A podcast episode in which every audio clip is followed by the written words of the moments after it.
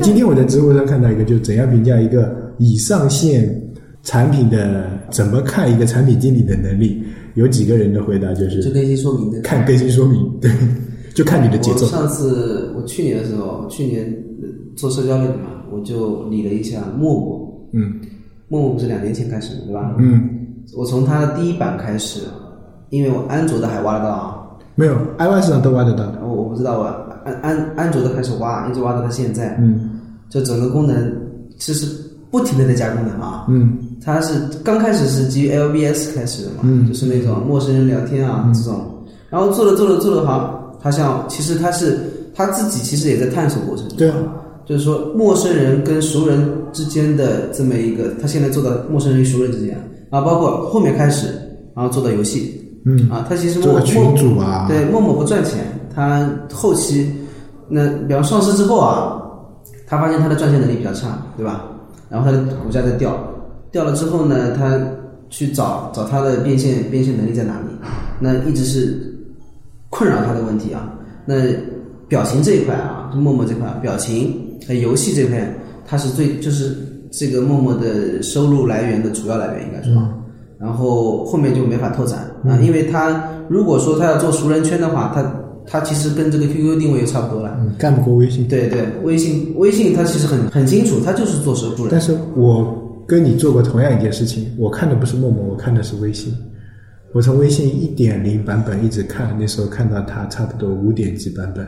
从它的更新说明上来看，其实也没有像外界说的那么，那么就是有规划啊。当然，从大的版本上来一看，他说他也是能看出来，就是说我一点 一点零，我只是做一个那个二点零，我加了一个朋友圈微。信的更新它很慢，呃，对，很慢，就是它到四四点零才加朋友圈，还是我反正我忘了，反正就是到很后面才有朋友圈嘛，就一步一步往那走。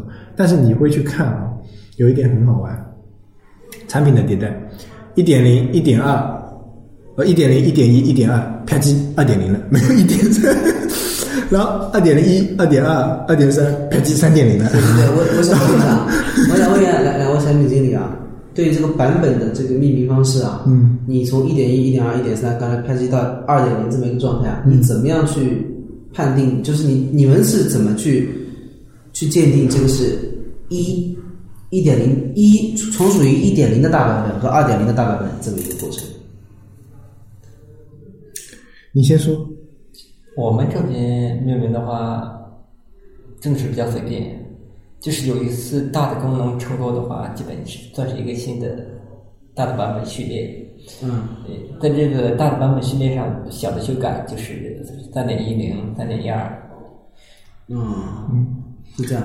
但是比方比比方说啊，那你比方说你就假设啊，你就做一个这种证券，让你做一个嗯。P P to P 的那种理财产品啊，嗯那你第你你做的第一个产品可能是就是说我要就相当于我我新人新人那个的，嗯。就是有理财类的，我推出好几个项目，对吧？嗯。那你第二个你加什么样的功能？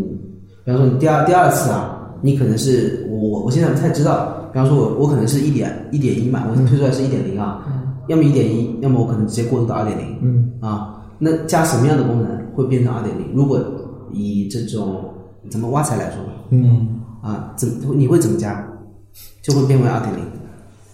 很难加，啊，不是说很难加，其实版本命名啊，嗯在我的理解里就是很随意的，就是很随意的，就是理论上来说，我管它是一点零还是二点零还是三点零还是五点零，只是我对这个版本的一个编号，就相当于今天是二零一五年十二月八号，这个概念是完全一样的。在我的理解，我不知道人家比如说 QQ、BAT 这种大公司或者说别的互联网公司怎么命名啊。那么从我从业的经验来看啊，理论上一开始的命名就是很随意的，就是说一点零大家都知道，哦，这个东西没有嘛，那就做了一点零，对吧？那么一点零后面什么是一点一，或者说一点一点一，对对吧？那么常规的方法会是这样的，比如说我在一点零上面加一个小功能，啊，那可能是一点一。打个比方，比如说我登录注册，原先只有手机号的，我加了第三方账号，那我就把它变成一点一，对吧？然后怎么是一点一点一呢？就是说这个版本我没加功能，只是做优化，只是改 bug。比如说，哎，我第三方原先登录的时候，那个呃有闪退，然后比如说微博那个登录接口换了，微博换过好几次接口，那我们要跟着它换，那我们就是一点一点一。那至于一点一到一一点二，那有也有可能是加一个小功能啊，比如说像你说的刚才的挖财，那么好，挖财它一开始是一个记账，对吧？它记账，那它就说我每加一个类别，因为它可能里面有很很多类别的嘛，有可能说我加一个呃数码类的类别，那我可能就是一点一；我加一个那个支付宝的账户导入，那就是一点二。但是从比如说从一点二到二点零，那理论上是要有比较大的功能体系的升级。比如说像它这样加了一个低积分体系，那完全是可以从一点零升级到二点零了。嗯，对吧？当然，你也可以变成一点三，无所谓，这真的是无所谓。用户用户哪知道，对吧？我们 iOS 现在是三点几，然后安卓已经到了五点几了。对吧？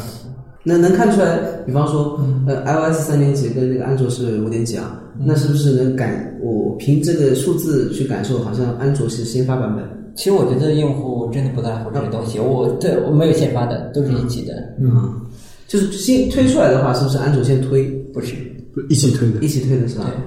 啊有可能是受审核的影响。比如说像原先这样，我安卓是大家说好都是一个月一个迭代，结果安卓不用审核就上了。嗯，iOS 审了一下，哎，没过。那安卓说我压一压，我等它一一一个两周，两周过了以后还没过，我再压一压，我再等它两周，妈逼又没过。然后算了，我不等了，我先走。那么安卓已经一点，比如说一点零版本发出去了，嗯，但是从开发的支线做程序来说来说，那我 iOS 还存在一点零，对吧？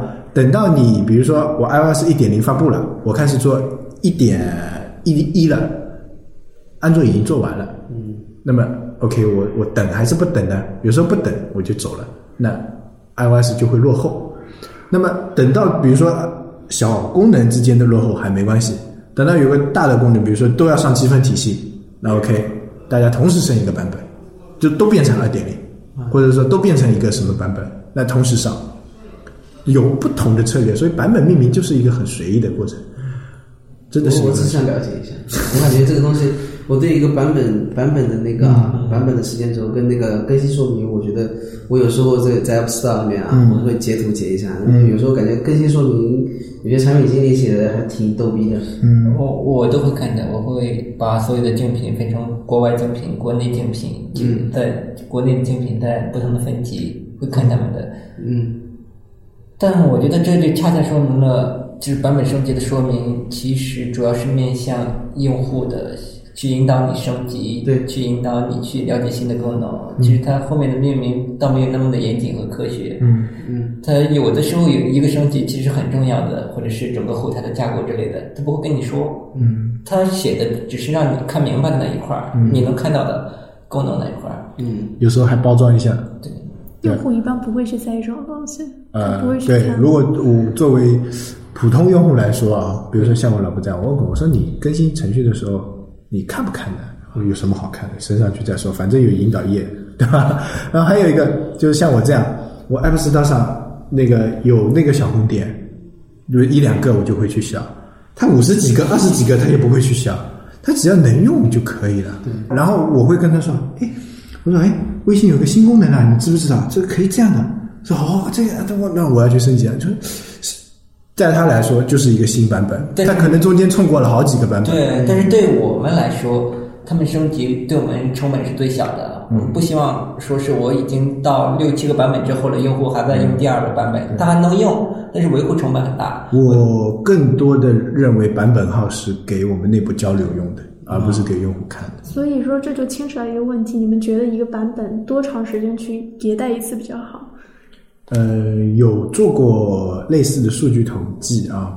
其实你每更新一个版本，你都会流失掉一波用户，所以他们不太建议我们经常更新版本。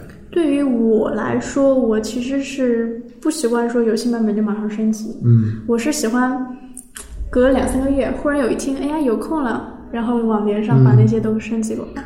就看看到那个小红点很烦，理论上现在来说，月更是大家采用的普遍方法。就一个月我更新一个版本。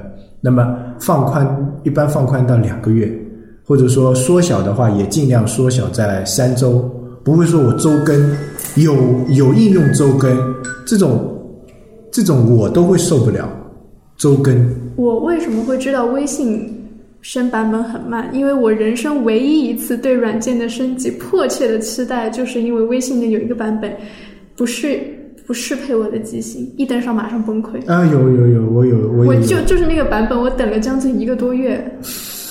是是是，有微信有一段时间是这样。那比如说那个那个好了，前段时间苹果上面那个插扣的的那个漏洞门，对吧？很多呃软件都中招了嘛。那那个时候你就迫切的希望它更新，对吧？迫切的希望它最好它明天就更新，对吧？所以这这个版本升级也是很激动的事情，有的时候要紧急一点，有的时候嗯，对，就是理论上怎么说呢？出现大 bug 的时候呢，你肯定是想着快点更新的。但是你做一个功能，比如说常规的迭代，我觉得这个用户真是不是太太那个，除非你有一个比较大的升级的时候呢，比如说结构完全调整了，就比如说像网易新闻一样，它从三点零调三点三点叉系列调到四点叉系列，对吧？完全不一样了。侧边栏，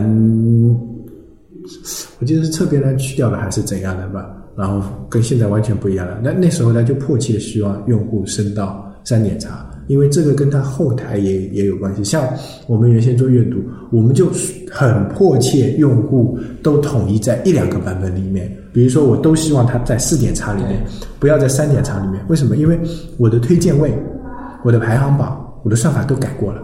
我希望用户都更新在这个版本上，我再维护一套。但是呢，往往有那么些用户，他喜欢停留在原先那个版本，那不，然后你版本维护，你就是你版本维护，你虽然可能不，你不用去维护二点零、三点零，你只要维护四点零往上以上就可以。但问题是你往里面输送的内容，你就必须维护好几个版本。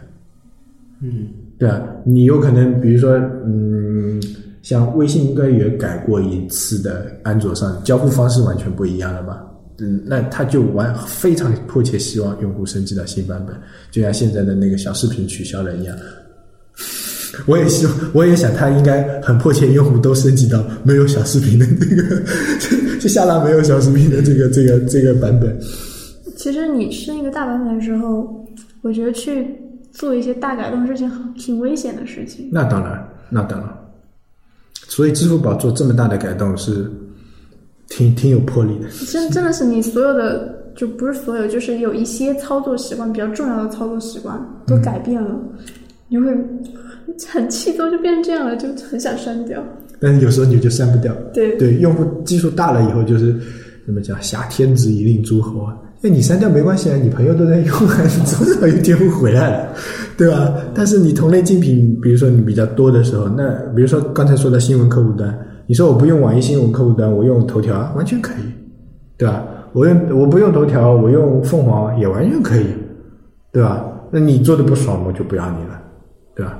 是不是？比如比如说社交类类里面，那你说陌陌，那我用的不爽，我就不要了。这种有什么什么什么 nice 这种好，对吧？那种哎，我有什么 same，哎呀我去，我用的不爽，我们就完全扔掉你的，对吧？本来就是粘性不是太大的一些东西，嗯，又要收回来足迹，对吧？哎，用户换的人，哎，美图有了啊，还是用回美图吧，就这道理啊，对吧？社交其实关键就是关系，而不是说它的那个关系网沉淀在哪个地方，对你就会往哪个地方走。对，有些我我感觉有些就是创业者也看不明白的一点，就是有时候你抢占市场比做任何事情都重要。就你抢占市场、抢占用户圈地，比你任何事情都重要。